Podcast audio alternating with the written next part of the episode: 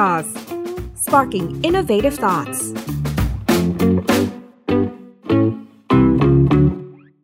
สวัสดีค่ะ ขอต้อนรับคุณผู้ฟังเข้าสู่ Tech Sauce Podcast คุณกำลังอยู่กับระดาและพระดาค่ะ ใน Tech Sauce Podcast เอพิโซดนี้นะคะ เราจะพาไปพูดคุยกับคุณโบ๊ทพชระอารยะการกุล CEO แห่ง Rubik Group ค่ะ ซึ่งเป็นบริษัทที่ปรึกษาทางด้าน Digital Transformation ที่กำลังจะระดมทุน IPO เข้าจดทะเบียนในตลาดหลักทรัพย์นะคะ ซึ่งใน episode นี้ค่ะ เราจะไปทำความรู้จักกับ Bluebik กันให้มากขึ้นนะคะ รวมไปถึงมาพูดคุยถึงแนวโน้มการเติบโตของ Bluebik ด้วยว่าจะเป็นยังไงนะคะ และที่สำคัญค่ะเราจะมาพูดคุยถึงเรื่องของความสำคัญของการทำ digital transformation แล้วก็การแข่งขันขององค์กรในยุคเทคโนโลยี ซึ่งจะเป็นอย่างไรนั้นไปติดตามได้ในบทสนทนานี้กันเลยค่ะ สวัส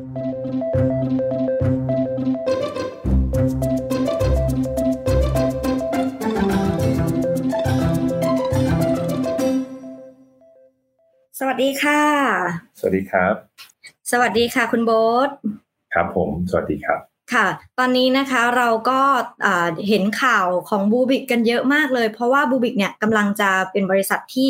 เข้าตลาดหลักทรัพย์ ก็คือเป็นคอนซัลท์ที่ก็คือตอนนี้ติดนามสกุลมหาชนเรียบร้อยแล้ว แต่ว่าเร็วๆนี้ก็คือจะเข้าไปเทรดใน MAI นะคะ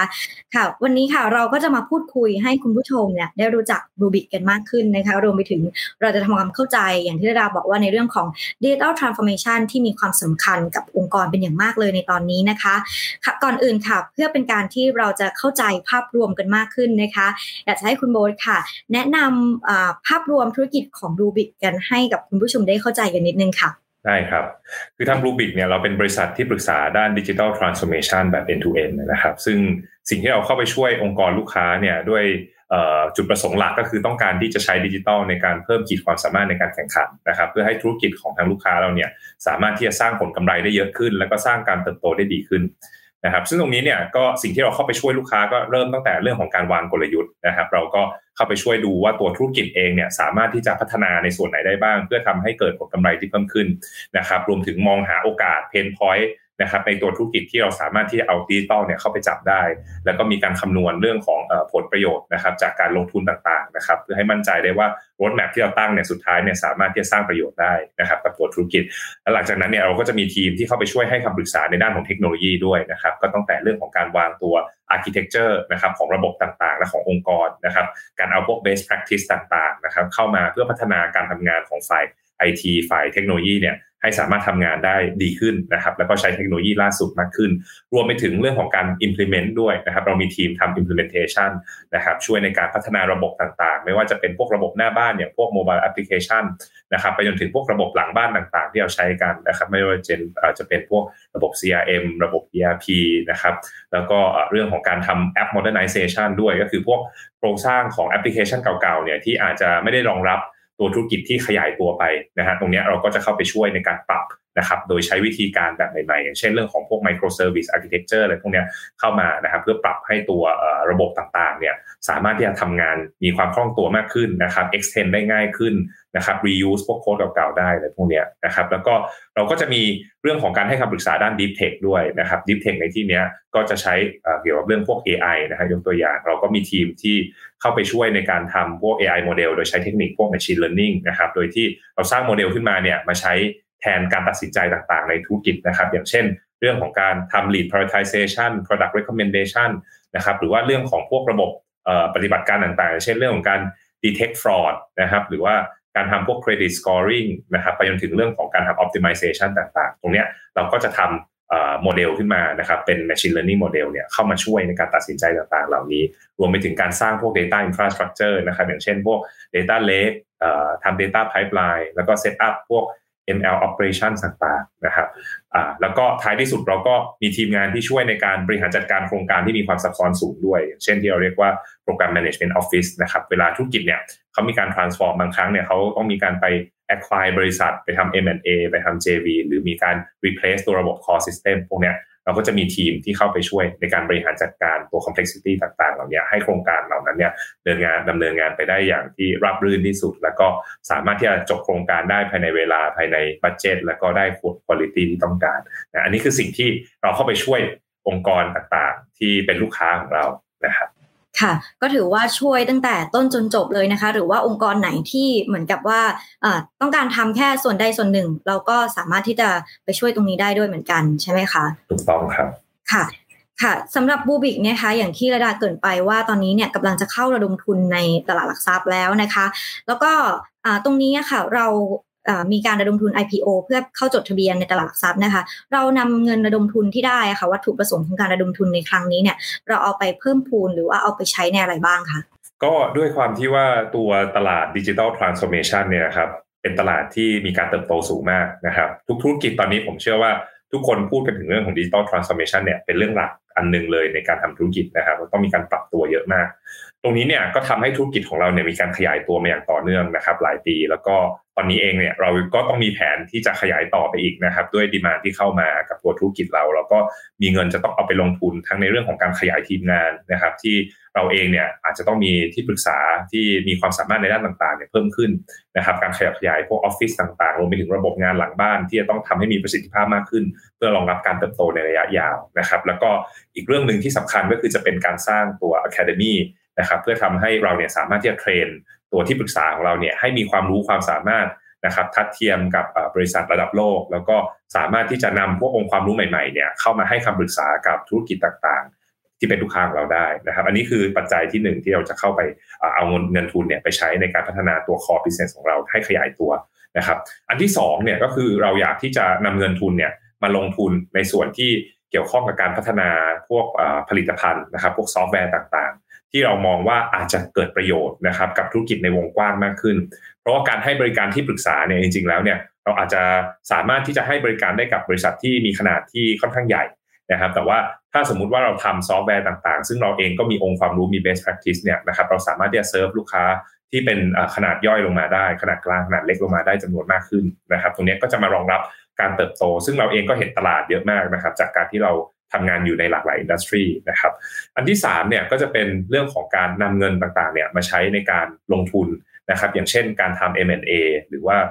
การเข้าไปลงทุนอยู่ในบริษัทต่างๆนะครับ เพื่อที่จะทำให้ service ของเราเนี่ยมีความครบถ้วนมากขึ้น เพราะว่าเรามองว่าจริงๆแล้วการทำ transformation เนี่ยนะครับ หลายๆ ครั้งเนี่ยจะมีแนวคิดใหม่ๆ จะมีทีมงานจะมี service ใหม่ๆเนี่ยเกิดขึ้นมาด้วย นะครับเพราะว่าด้วยปัจจุบันนี้เวลาเราพูดถึงเรื่องดิจิทัลเนี่ยแค่เทคโนโลยีก็มีเยอะเต็มไปหมดแล้วนะครับที่เราสามารถเลือกเข้ามาใช้ได้เนี่ยเราก็มีแผนว่าถ้ามีบริการนะครับอะไรที่สามารถที่จะมา plug in รวมกับ service ของเราได้เนี่ยมี synergy กับ service ของเราเนี่ยเราก็อยากจะไปลงทุนในบริษัทเหล่านั้น หรือว่าไป acquire มา เพื่อทำให้บริการของเราเนี่ยเป็น end to end แบบที่ครบถ้วนแล้วก็มีความลึกนะครับในแต่ละด้านมากขึ้น แล้วก็รวมไปถึงเรื่องของการ joint venture ด้วย อันนี้ก็เป็นอีกเหตุผลหนึ่งที่เราเองก็มีความคาดหวังว่าอยากที่จะไป joint venture กับธุรกิจอื่นๆนะครับที่มี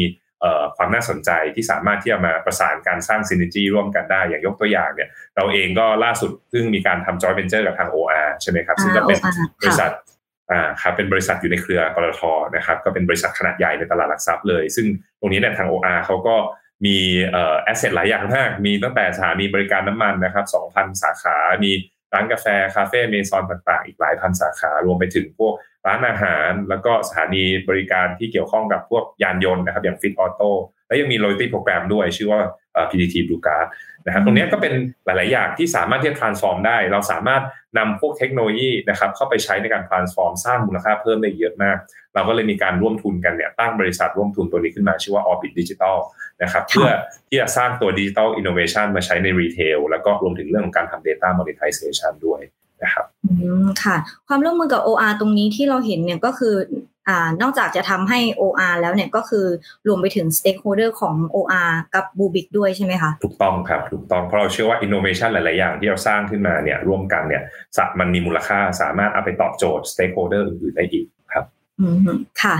ที่คุณโบ๊ทพูดมาเมื่อกี้นะคะ ถึงการนำเงินที่ได้จากการระดมทุนนะคะ เอาไปขยายธุรกิจเพิ่มเติม จะสังเกตได้ว่าจะมีการลงทุนในเรื่องของทรัพยากรเนี่ยก็คือเรื่องของคนเนี่ยก็คือเป็นอันดับแรกเลยนะคะ อยากจะทราบว่าตรงนี้เนี่ย asset ในการก็คือคนเนี่ยก็คือกลายเป็น asset ในการสร้างการเติบโตของบลูบิกไปเลยใช่ไหมคะถูกต้องครับ เพราะว่าบลูบิกเนี่ย แอสเซทที่สำคัญที่สุดของบริษัทนี้ก็คือคนนะครับ ตั้งแต่เริ่มต้นเลยเนี่ยจุดที่เราเติบโตมาได้เนี่ยก็เพราะว่าจุดเริ่มต้นแอสเซทที่ทำงานได้ดีก็คือผู้บริหารของเราทุกคนนะครับ ที่จริงๆแล้วเนี่ยก็เป็นอดีตที่ปรึกษาที่มาจากบริษัทชั้นนำนะครับ หลากหลายบริษัทที่เป็น global firm นะครับมารวมตัวกัน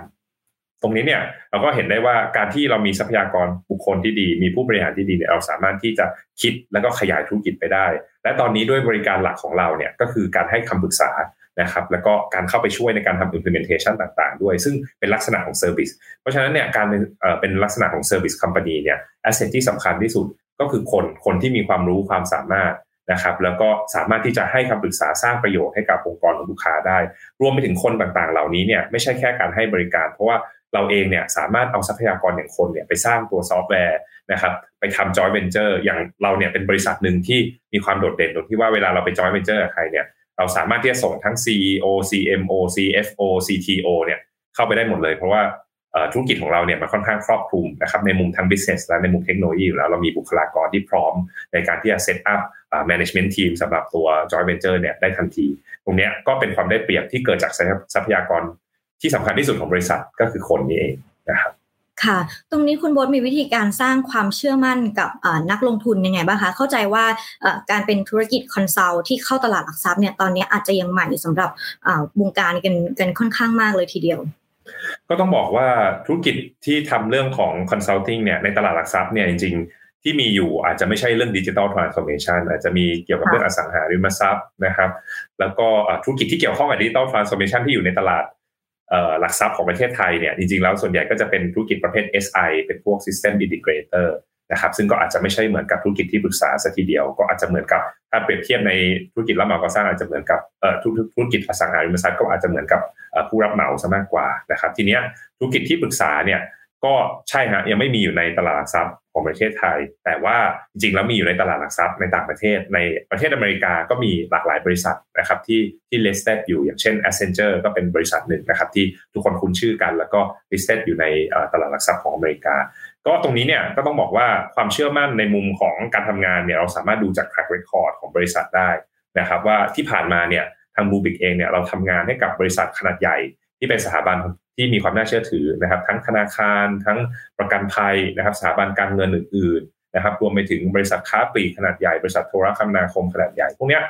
ที่อยู่ในเซ็ตห้าสิบเซ็ตร้อยเนี่ยเป็นลูกค้าเราเนี่ยจำนวนเยอะมากนะครับ แล้วเราเองก็ช่วยงานจนประสบความสำเร็จและทำให้เราเนี่ยมีอัตราการเติบโตที่เกิดจาก repeat customer เนี่ยสูงมาก อันนี้เป็น track record ที่สามารถที่จะไว้วางใจได้ แล้วก็โดยตัวธุรกิจอย่างที่ผมได้เรียนไปว่า เราได้เห็นแล้วว่าในประเทศอย่างอเมริกาเนี่ยนะครับตลาดหลักทรัพย์เขาก็มีธุรกิจประเภทนี้อยู่ แล้วก็เป็นธุรกิจที่มีการเติบโตที่ดี ให้ผลกำไรที่ดี รวมไปถึงเรื่องของการสร้าง value ด้วยนะครับให้กับภาคธุรกิจต่างๆนะครับ อีกเรื่องหนึ่งที่อาจจะดูได้ว่าสร้างความมั่นใจกับนักลงทุนก็คือทีมงานนะครับ อย่างที่ผมได้เรียนไปตอนต้นเนี่ยจริง ทีมงานของบลูบิกเนี่ยส่วนใหญ่เนี่ยก็จะมาจากบริษัทที่ปรึกษาชั้นนำของโลกนะครับเรามารวมตัวกันรวมถึงตัวผมเองเนี่ยผมก็เคยอยู่กับบริษัท strategy consulting firm ชั้นนำของโลกมาก่อนนะครับ ทีนี้เนี่ยนอกเหนือจากทางผู้บริหารเรายังมีคณะกรรมการของบริษัทอีก ที่อันนี้อาจจะเป็นจุดที่ทำให้เรามีความแตกต่างกับที่อื่นอยู่มากเลย ก็คือ เรามีคณะกรรมการเนี่ยที่เป็น ผู้บริหารระดับสูงจากองค์กรชั้นนำต่างๆเนี่ยเข้ามาช่วยเป็นกรรมการบริษัทให้เราด้วย แล้วก็เป็นที่ปรึกษาให้กับเราในหลาย ๆ เรื่องนะครับ ก็ยกตัวอย่างเช่นคุณธนาเทียนอัจฉริยะ ซึ่งก็เป็นอดีต CMO ของทางธนาคารไทยพาณิชย์นะครับแล้วก็เป็น CEO ของหลายองค์กรมาก่อนนะครับ ซึ่งคุณธนาเนี่ยก็มีความเชี่ยวชาญทั้งในเรื่องของการวางกลยุทธ์นะครับเรื่องของการตลาดต่างๆเนี่ยก็เข้ามาช่วยเอาประสบการณ์เนี่ยเข้ามาช่วยทำให้การให้คำปรึกษาของดูบิกเนี่ยมีความเติมเต็มมากขึ้นนะครับหรือเรามีท่านอื่นอีกมี ทางคุณคันชิตนะครับที่เป็นอดีต MD ของลอมบาร์ดซึ่งเป็น PE ขนาดใหญ่ แล้วก็เป็นบอร์ดของบริษัทยักษ์ใหญ่ในประเทศไทยหลายบริษัทมาก อย่างเช่นบริษัทในเครือเซ็นทรัลเป็นต้นนะฮะหรือว่าจะเป็นทางคุณชลากรที่เป็นผู้บริหารระดับสูงของบริษัท Workpoint นะครับแล้วก็ ทางคุณวสิทธ์นะครับที่เป็นผู้บริหารระดับสูงของสีสวัสด์นะครับซึ่งก็เป็นทั้งคู่ก็เป็นบริษัทในตลาดหลักทรัพย์ รวมถึงทางคุณพงศ์สุขคุณหนุ่ยพงศ์สุขที่ที่ก็เป็นที่รู้จักในแวดวงดิจิทัลอยู่แล้ว ก็สังเกตได้ว่าทางบลูบิกเนี่ยเรามีทีมงานมีทีมผู้บริหาร มีทีมคณะกรรมการที่ที่มีความรู้ความสามารถนะครับเข้ามาช่วยกัน แล้วเราเองเนี่ยก็สามารถที่จะขยายธุรกิจนะครับ แล้วก็ ตอบโจทย์ทางธุรกิจในเรื่องของ digital transformation เนี่ยให้กับองค์กรต่างๆเนี่ยได้เยอะมากก็จะเห็น reference ต่างๆ ที่เราเคยทำงานร่วมกันมานะครับ ตรงนี้ก็น่าจะสร้างความมั่นใจให้กับทางนักลงทุนได้บ้างว่า สิ่งที่ทำมาทั้งหมดเนี่ยตอนนี้เราเดินมาอยู่ในช่วงที่มีอัตราการเติบโตที่สูงมาอย่างต่อเนื่องเลยนะครับ ค่ะดูจากที่คุณโบทเล่าคณะกรรมการบริษัทบอร์ดของบริษัทแต่ละท่านแล้วนะคะ ก็คือเป็นคนที่มีชื่อเสียงในวงการเป็นอย่างมากเลยนะคะ ก็คือคือทุกคนในประเทศไทยก็คือจะรู้จักกันดีเลยว่าแบบแต่ละท่านเนี่ยก็คือเป็นมือฉกาจแห่งวงการธุรกิจกันเยอะมากๆเลยนะคะ ครับผมค่ะพอคราวนี้เมื่อกี้เรามีพูดกันถึงว่าอ่ะตอนนี้เนี่ยธุรกิจ consult เนี่ยก็จะมีในตลาดหลักทรัพย์อเมริกาอะไรกันค่อนข้างเยอะ แน่นอนค่ะว่าธุรกิจของต่างประเทศอะค่ะ consult ต่างประเทศก็มักจะมีการตีตลาดก็คือทั่วโลกเลยรวมไปถึงประเทศไทย Southeast Asia เองด้วยก็ตามนะคะ คราวนี้เป็นเรื่องของกลยุทธ์การแข่งขันของบลูบิกอะค่ะ เรามองว่าเราจะมีการแข่งขันยังไงอะไรที่เป็นจุดเด่นของบลูบิกที่สามารถนำไปแข่งขันกับบริษัทอื่น ๆได้ ครับคือบริษัทอย่างเราเนี่ยนะครับ ก็อย่างที่ได้เรียนไปว่าคู่แข่งส่วนใหญ่ก็จะเป็นบริษัทต่างชาติเนี่ยนะครับที่ที่เป็นบริษัทที่ปรึกษาชั้นนำ แต่ว่าผมก็ต้องบอกว่าทุกบริษัทเนี่ยเขาก็จะมีจุดแข็งจุดอ่อนนะครับเราก็ต้องหา positioning ของเราที่มีความโดดเด่นนะครับ ที่สามารถที่จะสร้างความแตกต่างให้กับบริการของเราได้นะครับ เรามีความโชคดีครับที่จริงๆ ผู้บริหารเนี่ยมาจากหลากหลายบริษัทนะครับ ผมเองก็มาจาก strategy consulting firm นะมีบางท่านก็มาจาก tech consulting firm บางท่านก็มาจากพวก big four นะครับเราก็มารวมตัวกันเนี่ยเราจะเห็นว่าจุดดีจุดจุดด้อยของแต่ละบริษัทเนี่ยเป็นยังไง อย่างผมยกตัวอย่างอย่างบริษัทในในในแวดวงที่ปรึกษาเนี่ยบริษัทที่เป็นถือว่าเป็น top tier ที่สุดเนี่ยคือบริษัทที่ปรึกษาด้านกลยุทธ์นะครับพวก strategy consulting firm ซึ่งก็เป็นบริษัทที่คนคนทุกคนก็อยากใฝ่ฝันอยากเข้าไปทำงานนะฮะถ้าอยู่ในสายงานที่ปรึกษา แล้วก็บริษัทที่จะมาใช้งานเนี่ยส่วนใหญ่ก็จะเป็นบริษัทที่ไซส์ใหญ่มากๆ เป็นระดับ Fortune 500 นะครับ ทีนี้เนี่ยบริษัทพวกนี้มีคนเก่ง สามารถให้คำปรึกษาที่ดีมากๆ แต่ว่าจุดอ่อนเนี่ยก็คือว่าค่าใช้จ่ายค่อนข้างแพงใช่ไหมครับเพราะว่า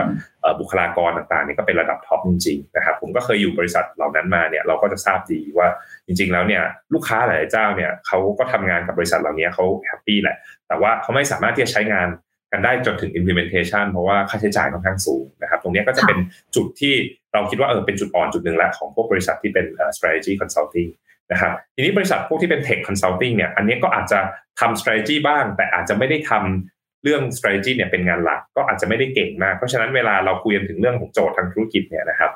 ทำบริษัทที่เป็น tech consulting เนี่ยเขาก็อาจจะใช้วิธีการที่ค่อนข้าง standardize นะครับคือหมายถึงเป็นวิธีการที่เป็นเทมเพลตนิดนึงในการที่จะแอพพลายได้กับบริษัทต่างๆเนี่ยได้ง่ายขึ้นนะครับเพราะว่าอาจจะไม่ใช่เป็นเป็นจุดแข็งของเขา แต่เขาก็จะเน้นเรื่องของการทำ implementation ด้วย คือนอกจาก advice เขาสามารถทำ implementation ได้ เพราะว่าค่าใช้จ่ายอาจจะไม่ได้สูงมากเกินไป จนกระทั่งลูกค้าจ่ายไม่ไวนะครับ เพราะฉะนั้นเนี่ยตรงนี้เขาก็สามารถช่วยลูกค้าได้แบบ end to end เพียงแต่ว่าในการมองภาพธุรกิจตรงนี้เนี่ยบริษัทที่เป็น tech consulting firm เนี่ยก็อาจจะไม่ได้แข็งแรงมากนะครับ ต้องใช้วิธีที่เป็น standard มากกว่านะครับ ตรงนี้ทางบลูบิกเองเนี่ยเราก็มองเห็นจุดเด่นจุดด้อยตรงนี้ครับเพราะว่าคนหลาย ๆ คนมาจากแต่ละที่กัน เราก็เลยพยายามที่จะทำ service ในลักษณะที่ตอบโจทย์ในมุมของธุรกิจนะครับ แต่ใช้ดิจิทัลเราเรียกว่า digital transformation ก็คือต้องแก้ตั้งแต่โจทย์ธุรกิจเลยนะครับ ว่าธุรกิจเนี่ยต้องการอะไรกันแน่นะครับ เราสามารถที่จะชนะในตลาดเนี่ยได้วิธีอย่างไรบ้าง ซึ่งแปลว่า solution ของเราแต่ละอย่างเนี่ยต้องค่อนข้างที่จะ tailor ทำ research เยอะนะครับ แล้วก็ต้องทำแผน strategy ตรงนี้ออกมาให้ค่อนข้างที่จะคมและ clear นะครับก่อนที่เราจะนำพวกเทคโนโลยีใหม่ๆ เข้ามาใช้นะครับแล้วเราก็เสริมในเรื่องเรื่องของ Deep Tech ด้วยเรามีคนจากสตาร์ทอัพจากคนที่ทำสตาร์ทอัพบล็อกเชนคนที่ทำสตาร์ทอัพ AI เนี่ยมาจอยนะครับทำให้เรามีบุคลากรที่รู้เรื่อง Deep Tech เนี่ยผสมอยู่ด้วยทำให้ตรงเนี้ยจุดตรงเนี้ยเราก็จะเป็นจุดต่างนะครับที่เราใช้จุดเด่นของแต่ละบริษัทเนี่ยเข้ามารวมกันนะครับแต่ว่าจุดอีกจุดหนึ่งที่สำคัญก็คือว่าบริษัทที่เป็นต่างชาติเนี่ยเขาก็จะมี เอ่อ headquarter นะครับที่เขาจะต้องส่งค่า management fee ต้องส่งค่า license fee นะครับของฝั่ง Rubik เนี่ยเราไม่มีนะครับเพราะฉะนั้นเนี่ยเราก็จะมีความได้เปรียบตรงนี้อย่างหนึ่งที่ว่าถึงแม้ว่าเราจะ craft strategy เราจะ tailor made มากเราใช้ effort เยอะนิดนึงในการทำงานแต่ละอันเนี่ยแต่เราเนี่ยต้นทุนตรงนี้เราอาจจะน้อยกว่านะครับในต่างประเทศคือเราไม่จำเป็นต้องส่งค่า management fee เนี่ยกลับไปที่ headquarter ก็ทำให้เรายังสามารถที่จะ maintain ราคา ที่ค่อนข้าง competitive ได้นะครับตรงนี้เป็นจุดต่างเลยที่ทำให้องค์กรหลาย ๆ องค์กรเนี่ยก็เริ่มมีความสนใจที่จะมาทำงานร่วมกับเราครับอืมค่ะ ก็ถือว่าเหมือนเป็นการเปิดโอกาสสำหรับตัวองค์กรในประเทศไทยเองด้วยไม่ว่าจะเป็นองค์กรเล็ก หรือว่าองค์กรใหญ่ก็ตอนนี้สามารถที่จะเหมือนกับให้เหมือนกับให้กับที่ที่ปรึกษาเข้ามาช่วยในการทำ digital transformation ได้ใช่ไหมคะ ครับ ถูกต้องครับอืม ก็เป็นการเพิ่มโอกาสสำหรับองค์กรประเทศไทย แล้วก็ถ้าภาพรวมก็เลยมองไปว่าถ้าทุกองค์กรเนี่ยสามารถทำ digital transformation ได้เนี่ยก็จะเพิ่มประสิทธิภาพในการแข่งขันได้ดีขึ้นนั่นเองนะคะพอคราวนี้ตอนนี้คุณโบ๊ทมองว่าในไทยอะค่ะ ยังมีรูมขององค์กรที่ที่ทำดิจิทัลทรานส์ฟอร์เมชันที่ให้เราเข้าไปเป็นที่ปรึกษาเนี่ยยังมีเยอะไหมคะคือก็ต้องบอกว่าทุกๆ องค์กรตอนนี้ครับเขายังต้อง transform อีกนะครับไม่ว่าจะเป็นองค์กรที่ทำมาแล้วเยอะนะครับอย่างธุรกิจอันนึงเนี่ยที่เราก็ทำงานด้วยมาโดยตลอดเนี่ยทำ transformation ได้ดีมากๆ แล้วก็มีการปรับตัวได้เร็วมากๆคืออย่างเช่นธุรกิจการเงินการธนาคารนะครับ ก็จะสังเกตว่าปัจจุบันเนี้ยเราจะเห็นได้เลยนะครับว่า transaction ที่เป็นด้านการเงินเนี่ยบนพวกระบบธนาคารเนี่ยส่วนใหญ่จริงวิ่งผ่านระบบที่เป็นดิจิตอลเนี่ยแปดสิบเก้าสิบเปอร์เซ็นต์ละ ระบบที่เป็นพวกสาขาหรืออะไรพวกนี้นะครับ พวกนี้จะเริ่มน้อยน้อยมากๆ เพราะว่าอาจจะเป็นเรื่องโควิดด้วย แล้วก็จริงๆ เป็นความคุ้นชินของคนที่เริ่มเปลี่ยนพฤติกรรมมานะครับ ตรงนี้ธนาคารปัจจุบันค่อนข้างพร้อมเลยนะครับ ทุกธนาคารมี mobile banking ที่มีฟังก์ชัน feature ที่ครบถ้วนมาก ใช้งานได้ตลอด 24 ชั่วโมงนะครับ แล้วก็ยังมีอะไรเพิ่มเติมบริการต่างๆ ที่เป็นผ่านระบบดิจิตอลเนี่ยเพิ่มเติมมาอีก แต่ว่าถามว่าธนาคารเขาหยุด transform หรือยัง เขาก็ยังใช่ไหมครับ เพราะว่าเราก็จะเห็นได้ว่าตอนนี้ธนาคารหลายธนาคารเริ่มมองถึงการนำ asset ที่เขามีอยู่นะครับมาสร้าง new S curve แล้วนะครับอย่างเช่นลูกค้าฐานลูกค้าที่เขามีอยู่อยู่มีอยู่เยอะมากเนี่ยเขาจะทํำยังไงนะครับให้สามารถสร้างรายได้ในรูปแบบใหม่ได้นะครับบางคนอาจจะมองในถึงเรื่องของข้อมูลด้วยซ้ำนะครับ ว่าข้อมูลที่มีอยู่เนี่ยสามารถเอามาสร้างมูลค่าอะไรได้บ้างนะครับ หรือว่ามีการ งอกออกมาเป็น new business นะครับที่ยังสามารถใช้ความได้เปรียบนะครับของสาขาของอะไรทรัพย์สินที่มีอยู่ได้ อย่างเช่น บางคนตอนนี้ก็บางธนาคารก็ทำ delivery platform ใช่ไหมครับในการที่จะแท็บเข้าไปในตลาดใหม่ที่มีดีมานสูงมากในช่วงโควิดนะครับตรงนี้ก็เป็นอะไรที่น่าสนใจเป็น move ที่ทุกคนยังต้อง transform ยังต้องเปลี่ยนตัวองค์กรให้ทัน รวมถึงเรื่องของการดิจิทัลพวก operation ก็เป็นการลดค่าใช้จ่ายทำให้ธุรกิจเนี่ยมีความแข็งแรงมากขึ้นด้วยนะครับตรงนี้ก็เป็นจุดหลาย ๆ จุดเลยที่ทำให้ แม้ว่าบริษัทที่เริ่ม transform ไปแล้วก็ยังต้อง transform ส่วนบริษัทอื่นๆนะครับที่เป็นไซส์ขนาดใหญ่ที่มีการแข่งขันสูงๆเนี่ยจริงๆเขาก็ยังต้อง transform อีกเยอะบริษัทประกันภัยนะครับยังมีอีกหลายจุดมากๆยังสามารถเอา AI ไปใช้ในการทำเรื่องของ underwriting เรื่องของเคลมนะครับหรือว่าบริษัทที่เป็นเทเล telecom นะครับพวกนี้ก็ อาจจะมี data วิ่งผ่านเยอะขึ้นเพราะเรามีเรื่องของ IoT เข้ามาใช่ไหมครับก็ IoT ก็จะ generate data เยอะเขาก็จะมี Data วิ่งผ่าน infrastructure เขาเยอะนะครับเขาสามารถที่จะทำเรื่องของ monetization นะครับบน Data ของเขาได้ไหมนะครับรวมไปถึงเรื่องอื่นๆ อย่างเช่นค้าปลีกเนี่ยกระทบแน่นอนนะฮะเพราะว่าตอนนี้เนี่ยในยุคโควิด ทุกคนไม่สามารถไปจับจ่ายใช้สอยได้แบบเดิมๆแล้วนะว่ามีความกลัวมากขึ้นเนี่ยช่องทางที่เป็น e-commerce ช่องทางที่เป็น delivery เนี่ยก็มีความเรียกว่า ทำให้คนอยากมาใช้มากขึ้นนะครับ ตรงนี้เนี่ยจะเห็นได้เลยว่าทุกธุรกิจมีอะไรต้องทำแน่นอนกับโลกดิจิตอลที่กำลังหมุนไปนะครับค่ะ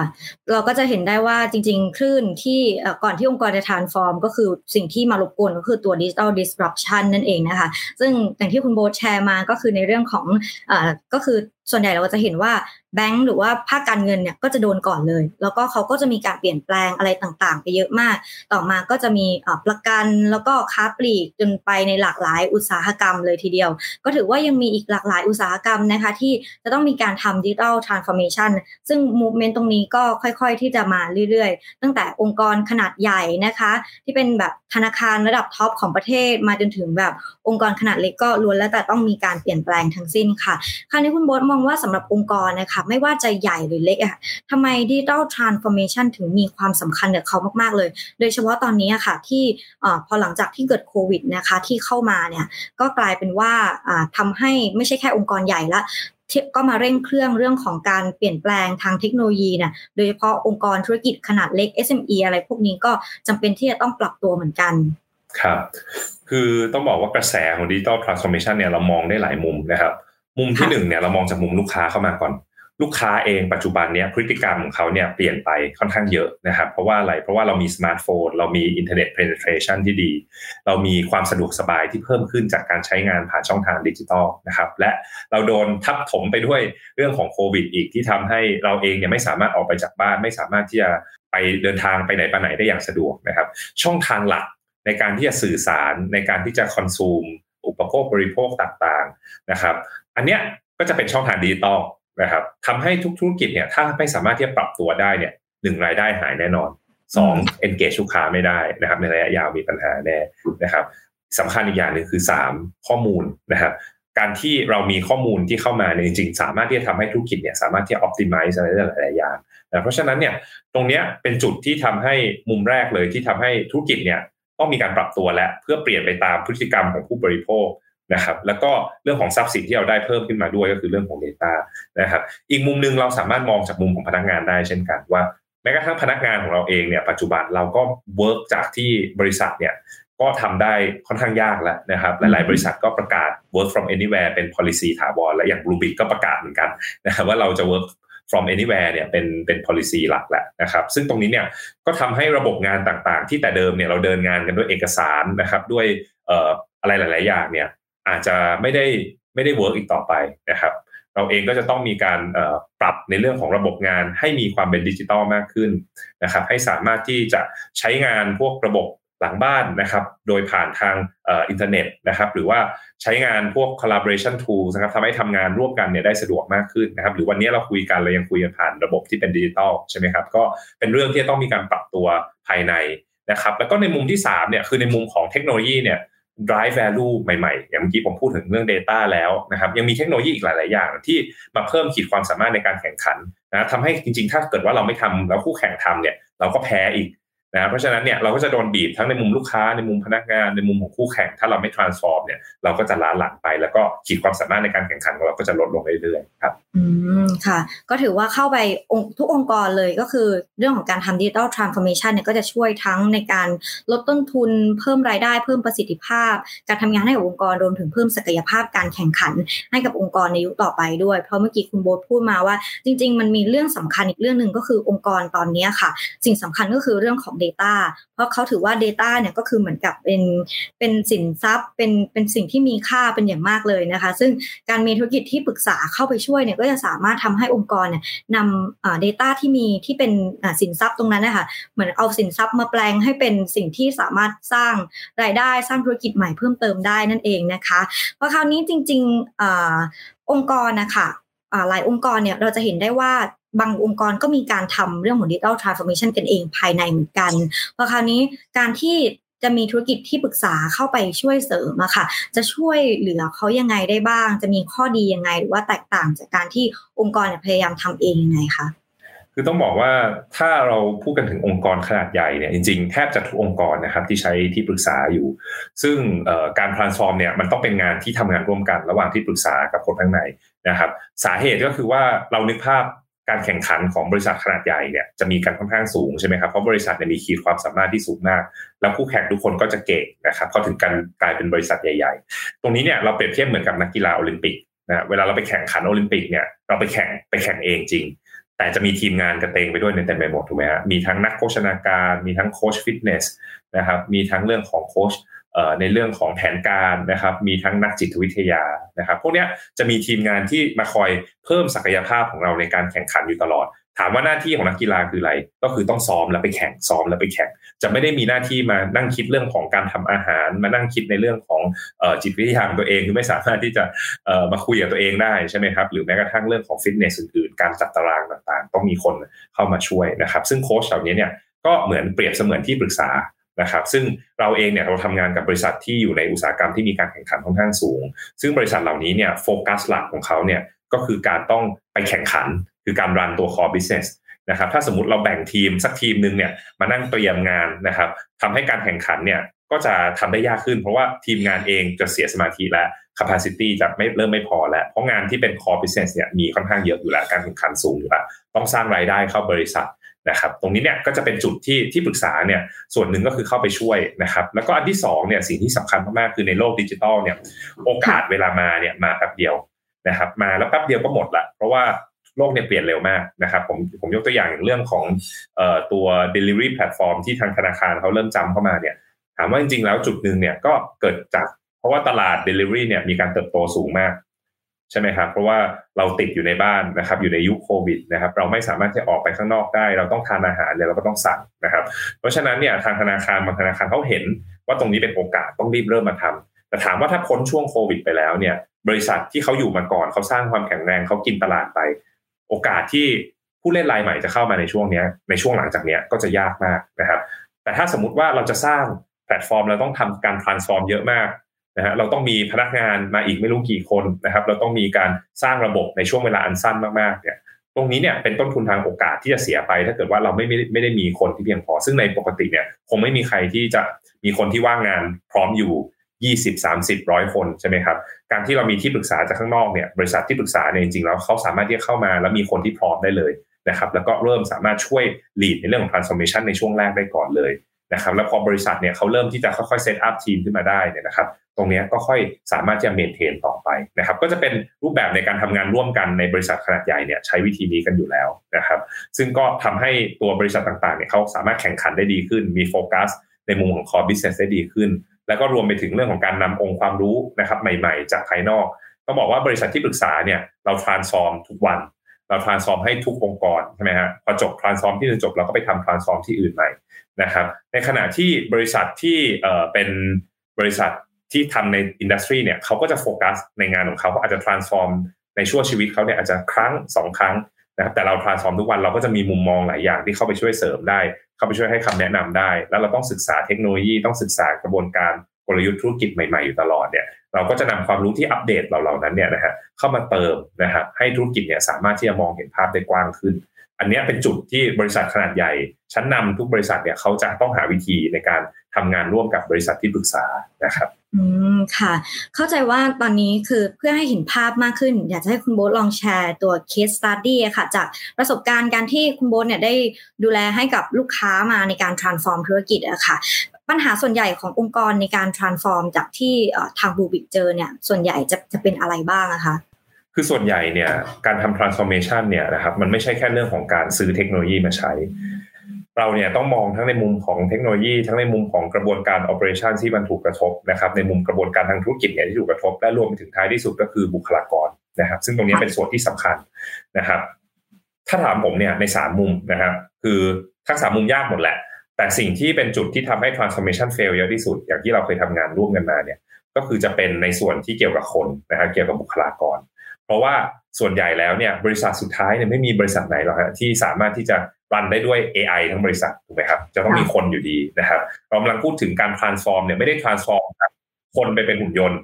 เรา transform จากบริษัทที่อาจจะเป็น manual ร้อยเปอร์เซ็นให้กลายมาเป็น bionic company คือมีคนและเสริมด้วยเทคโนโลยีต่างๆนะครับ ตรงนี้เรามองว่ามันเป็น mixture ที่ที่จะต้องเป็นในอนาคตไม่ใช่เป็นหุ่นยนต์หรือว่าเป็น AI ร้อยเปอร์เซ็นต์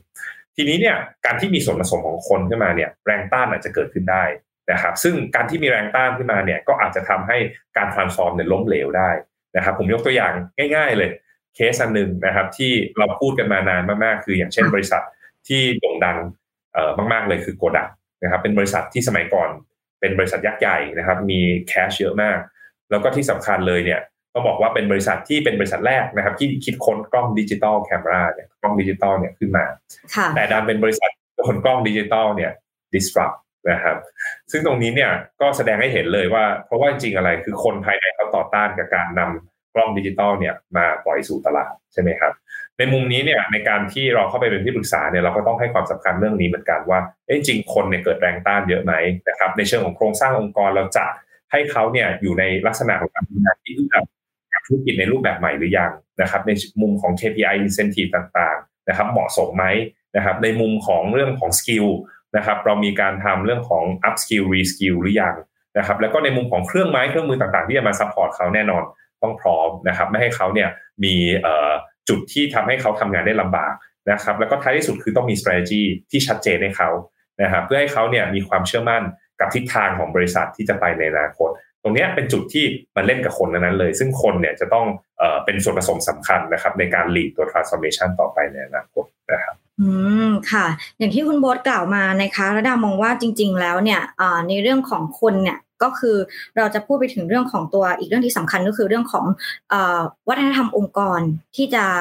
สร้างให้กับคนเนี่ยทำยังไงได้ให้คนเนี่ยพร้อมสำหรับการที่จะเปลี่ยนแปลง เพราะว่าถ้าเกิดว่าวัฒนธรรมองค์กรไม่เอื้อเนี่ยการ transform อะไรต่างๆเนี่ยก็ยากที่จะประสบความสำเร็จคุณบอสมีคำแนะนำให้กับองค์กรยังไงไหมคะสำหรับเรื่องเกี่ยวกับเรื่องของวัฒนธรรมองค์กรที่จะแก้ไขปัญหาเรื่องของคนนะคะ คือผมเชื่อว่าตอนนี้เนี่ยวัฒนธรรมองค์กรที่สำคัญที่สุดนะครับจุดหนึ่งคือเรื่องของการเรียนรู้การเปิดใจรองรับเรื่องใหม่ๆนะครับ ซึ่งตรงนี้เนี่ยทุกองค์กรเนี่ยจะต้องทรีตเรื่องนี้เป็นเป็นส่วนสำคัญ เพราะว่าโลกเนี่ยเปลี่ยนเร็วมากนะครับ เรามีเทคโนโลยีเกิดขึ้นใหม่ทุกวัน เรามีกระแสอะไรที่เปลี่ยนทุกวัน เรามีพฤติกรรมผู้บริโภคที่เปลี่ยนตลอดเวลา แล้วเราเองเนี่ยก็ยังมีเรื่องของความไม่แน่นอนที่เกิดขึ้นอีกนะครับ จากสถานการณ์โควิดต่างๆเนี่ย แปลว่าเราเองเนี่ยจะต้องมีการเรียนรู้วิธีการใหม่ ๆ แล้วก็ต้องสร้างความยืดหยุ่นให้กับธุรกิจเนี่ยให้ได้มากที่สุด ซึ่งมันก็จะเริ่มจากเรื่องของวัฒนธรรมเนี่ยนะครับ ว่าคนที่อยู่ในองค์กรเนี่ยพร้อมที่จะเรียนรู้เรื่องใหม่ๆไหมพร้อมที่จะปรับเปลี่ยนวิธีการทำงานแบบเดิมๆให้เป็นวิธีใหม่ไหมและจุดที่สำคัญก็คือผู้นำนะครับ ผู้นำเนี่ยจะเป็นคนลีดในเรื่องของวัฒนธรรมองค์กร ถ้าผู้นำเป็นตัวอย่างที่ดี เป็นคนที่เปิดใจ เป็นคนที่เรียนรู้เรื่องใหม่ ๆ นะครับ เป็นคนที่สามารถที่จะประยุกต์ใช้เรื่องใหม่ๆ เป็นคนแรกๆที่ประยุกต์ใช้เรื่องใหม่ ๆ ได้เนี่ย นะครับตรงนี้ก็จะเป็นจุดที่ทำให้องค์กรทั้งองค์กรเนี่ยเขาเห็นพฤติกรรมที่ดีและ adopt ใช้ตามจนเกิดมาเป็นพฤติกรรมเอ่อมาเป็นวัฒนธรรมองค์กรที่ดีได้นะครับ อืมค่ะก็คือจุดเริ่มต้นก็คือ อาจจะเริ่มต้นก็คือเริ่มต้นที่ผู้นำก่อนเพราะว่าอันนี้คุณบดบอกนะคะก็คือ leader eat culture นั่นเองนะคะพอคราวนี้มาตัดมาที่ธุรกิจอย่าง consulting firm กันบ้างก็คืออของบูบิกนะคะ ในช่วงโควิดอะค่ะแน่นอนว่าทุกธุรกิจก็มีเจอความท้าทายกันหมดเลยสำหรับบูบิกจะท้าทายอะไรบ้างคะในช่วงของโควิดก็จุดแรกแน่นอนว่าเราไม่สามารถที่จะ ไปทำงานใกล้ชิดกับลูกค้าได้เหมือนเดิมนะครับ ก็คงจะมีอุปสรรคในเรื่องของการสื่อสารในเรื่องของการทำงานร่วมกันบ้างนะครับ ซึ่งตรงนี้เนี่ยเราเองก็พยายามที่จะจัดการมาโดยตลอดนะครับ แต่ข้อดีก็มีนะครับ เพราะว่าการที่เราไม่ต้องต้องเดินทางเนี่ยนะครับ ก็ทำให้เวลาในการทำงานของเราเนี่ยเพิ่มขึ้นทีมงานของเราทุกคนเนี่ยทำงานกันหนักขึ้นมากในช่วงโควิด เพราะว่าใช้เวลาจากการเดินทางเนี่ยนะครับมาเป็นเวลาในการทำงานเพื่อช่วยให้องค์กรของลูกค้าเนี่ยเขาสามารถที่จะเพิ่มประสิทธิภาพได้ โดยใช้ดิจิตอลเทคโนโลยีต่างๆ นะครับ ตรงนี้ก็เป็นสิ่งที่ทาง Bluebik เนี่ยนะครับเราเราก็มีการปรับตัวมีการทำให้พนักงานของเราเนี่ยมีความคล่องตัวมากขึ้นและใช้เวลาอย่างมีประสิทธิภาพมากขึ้นนะครับ อีกอันหนึ่งที่เราทำนะครับในช่วงโควิด เพื่อปรับตัวให้ให้ทันก็คือว่าในช่วงโควิดเนี่ยเราเจอสถานการณ์แบบใหม่ๆ รูปแบบการทำงานแบบใหม่ ๆ เยอะมากนะครับ ที่เราเห็นว่าเป็นประโยชน์นะครับ ตรงนี้เราต้องรีบไปศึกษา แล้วเราก็มีเคสจากต่างประเทศหลาย ๆประเทศเนี่ยที่เขามีการปรับตัวแล้วสามารถที่จะขยายธุรกิจไปได้ รงนี้ก็เป็นสิ่งที่ทางรูบิกเนี่ยในช่วงที่ผ่านมาเนี่ยเรามีการเก็บข้อมูลจำนวนเยอะมากนะครับจากองค์กรชั้นนำต่างๆ จากเคสที่ประสบความสำเร็จเนี่ยแล้วรีบนำพวกคำแนะนำเหล่านั้นเนี่ยมาคราฟเป็น strategy ให้กับองค์กรของลูกค้าเราเพื่อสร้าง value นะครับแล้วก็ตรงนี้เนี่ยก็เป็นสิ่งที่เราพยายามที่จะช่วยลูกค้า แล้วก็ในอีกมุมนึงนะครับมุมสุดท้ายเนี่ยคือ เรามีการผลักดันพวก service หลายๆ service ที่ช่วยให้ลูกค้าเขามีความยืดหยุ่นนะครับในตัวองค์กรมากขึ้น อย่างเช่นพวก service ที่เกี่ยวกับพวก cloud computing นะครับที่ทำให้ infrastructure ของลูกค้าเนี่ยเขามีความยืดหยุ่นมากขึ้นใช่ไหมครับ scalability สูงขึ้นนะครับเวลามี traffic เข้ามาเยอะๆ สามารถที่จะ scale ตัว infra ได้ เวลาที่สมมุติว่าเออช่วงนี้ต้องหยุดพักการทำงานไปก็ scale down ลงมาได้ ก็สามารถประหยัดค่าใช้จ่าย แล้วก็มี flexibility สูงขึ้น พวกนี้ก็เป็นสิ่งที่ในช่วงโควิดเนี่ยเราทำงานกันหนักมากนะครับเพื่อตอบโจทย์ของลูกค้าให้ดีที่สุด อืมค่ะ ก็ถือว่าโควิด ก็มีทั้งข้อดีข้อเสียนะคะ แต่ว่าสิ่งที่สำคัญก็คือ เราก็จะได้เห็นภาพของความเปลี่ยนแปลงว่าต่อไปเนี่ยจะเกิดอะไรขึ้นได้ชัดขึ้นนั่นเองนะคะ สุดท้ายค่ะ อยากจะให้คุณโบ๊ทนะคะฝากถึงกับนักลงทุนแล้วก็ผู้ฟังผู้ชมของ t i k s o u r c e นะคะว่าหลังจากนี้เนี่ยหลังจากที่ Rubik ค่ะ ก็ถือว่าเป็นบริษัท consult ด้าน digital transformation ซึ่งถือว่าเป็นบริษัทแรกของไทยเลยใช่ไหมคะที่เข้าในตลาดหลักทรัพย์ เรามองภาพธุรกิจของเราหลังจากนี้หลังจากที่เข้าเทรดในตลาดหลักทรัพย์แล้วเนี่ยเป็นยังไงบ้าง แล้วก็อนาคตเนี่ยเราจะเห็นความเปลี่ยนแปลงการขยายธุรกิจอะไรเกิดขึ้นบ้างกับ Bluebik คะก็สิ่งที่เราคาดหวังที่จะทำนะครับ ก็คือการขยับขยายตัวธุรกิจที่เป็น core ธุรกิจของเราเนี่ยนะครับให้มีการเติบโตที่สูงขึ้นเพราะเราเชื่อว่าเราอยู่ในเมกะเทรนอยู่แล้ว นะครับเราก็คิดว่าด้วยอัตราการเติบโตที่มีอยู่ในอดีตเนี่ยเราสามารถที่จะสามารถที่จะทำต่อไปได้เนี่ยนะครับแล้วก็สามารถที่จะตอบโจทย์สร้างความพึงพอใจให้กับลูกค้าได้ อันนี้คือเป้าหมายหลักนะครับแต่ว่าที่สำคัญอีกอย่างหนึ่งก็คือว่าเราต้องการที่จะขยายบริการทั้งในมุมของลูกค้านะครับที่อยู่ในพื้นที่ อย่างตอนนี้เราก็มีการทำทำงานเรื่องของดิจิตอลทรานส์โอมชันเนี่ยกับลูกค้าในต่างประเทศด้วยนะครับ ซึ่งก็ตรงนี้ก็เป็นเรื่องของการขยายตัวที่เรามองว่าภูมิภาคเนี่ย Southeast Asia เนี่ยเป็นตลาดที่เราก็อยากจะโฟกัสนะครับแล้วก็ในมุมของการนำ service ใหม่ๆ เข้ามาด้วยนะครับเพื่อตอบโจทย์ให้กับทางลูกค้านะครับซึ่งตรงนี้เนี่ยเราก็จะทำตามแผนที่เราได้พูดไว้นะครับเรื่องของการทำ M&A เอง หรือว่าการหาเทคโนโลยีใหม่ๆ หรือแม้กระทั่งการ build ตัว digital product ตัวซอฟต์แวร์ต่างๆเนี่ยมาให้กับลูกค้านะครับ ตรงนี้จะเป็นสิ่งที่เราอาจจะฝากว่านักลงทุนก็ลองติดตามนะครับทาง Bluebik แล้วก็ลองมาศึกษาดูว่าบริษัทเนี่ยทำงานยังไงทำเรื่องอะไรนะครับ แล้วก็เหมาะสมกับธีมของการลงทุนของแต่ละท่านหรือเปล่านะครับ ตรงนี้ก็อยากจะเชิญชวนให้แต่ละท่านลองมาศึกษากันดูนะครับ ได้เลยค่ะ ก็วันนี้นะคะก็ครบถ้วนสมบูรณ์มาก เราก็จะเข้าใจทั้งในแง่ของตัวธุรกิจของ b l u e w i t เองนะคะ รวมไปถึงเรื่องของ Digital Transformation กันด้วยนะคะ ซึ่งแน่นอนว่าสำหรับคุณผู้ฟังที่ได้ฟังกันในวันนี้เนี่ยจะเป็นประโยชน์อย่างมากเลยนะคะ ที่เราเนี่ยก็จะกลับไปมอง กับองค์กรของตัวเองแล้วว่า ตอนนี้เนี่ยองค์กรของเรานะคะพร้อมที่จะ transform หรือยังหรือว่าถ้าเกิดว่ายังไม่พร้อมยังไงเนี่ยก็จะสามารถอย่างที่คุณโบ๊ทบอกนะคะว่าจริงเนี่ยที่ปรึกษาหรือว่า consult นะคะก็ทำหน้าที่เหมือน โค้ชได้ก็สามารถที่จะมาพูดคุยกับ Bluebik ได้เพราะว่า Bluebik เนี่ยถือว่าเป็นธุรกิจที่ก่อตั้งโดยคนไทยนะคะแล้วก็ตอนนี้เนี่ยก็ถือว่าเข้าใจบริบทของความเป็นไทยได้เป็นอย่างดีเลยนะคะ วันนี้ค่ะทางเทคซอสนะคะ ก็ขอขอบคุณคุณโบ๊ทมากเลยนะคะ ที่มาแชร์ความรู้ดีๆกับเราค่ะ ขอบคุณมากค่ะ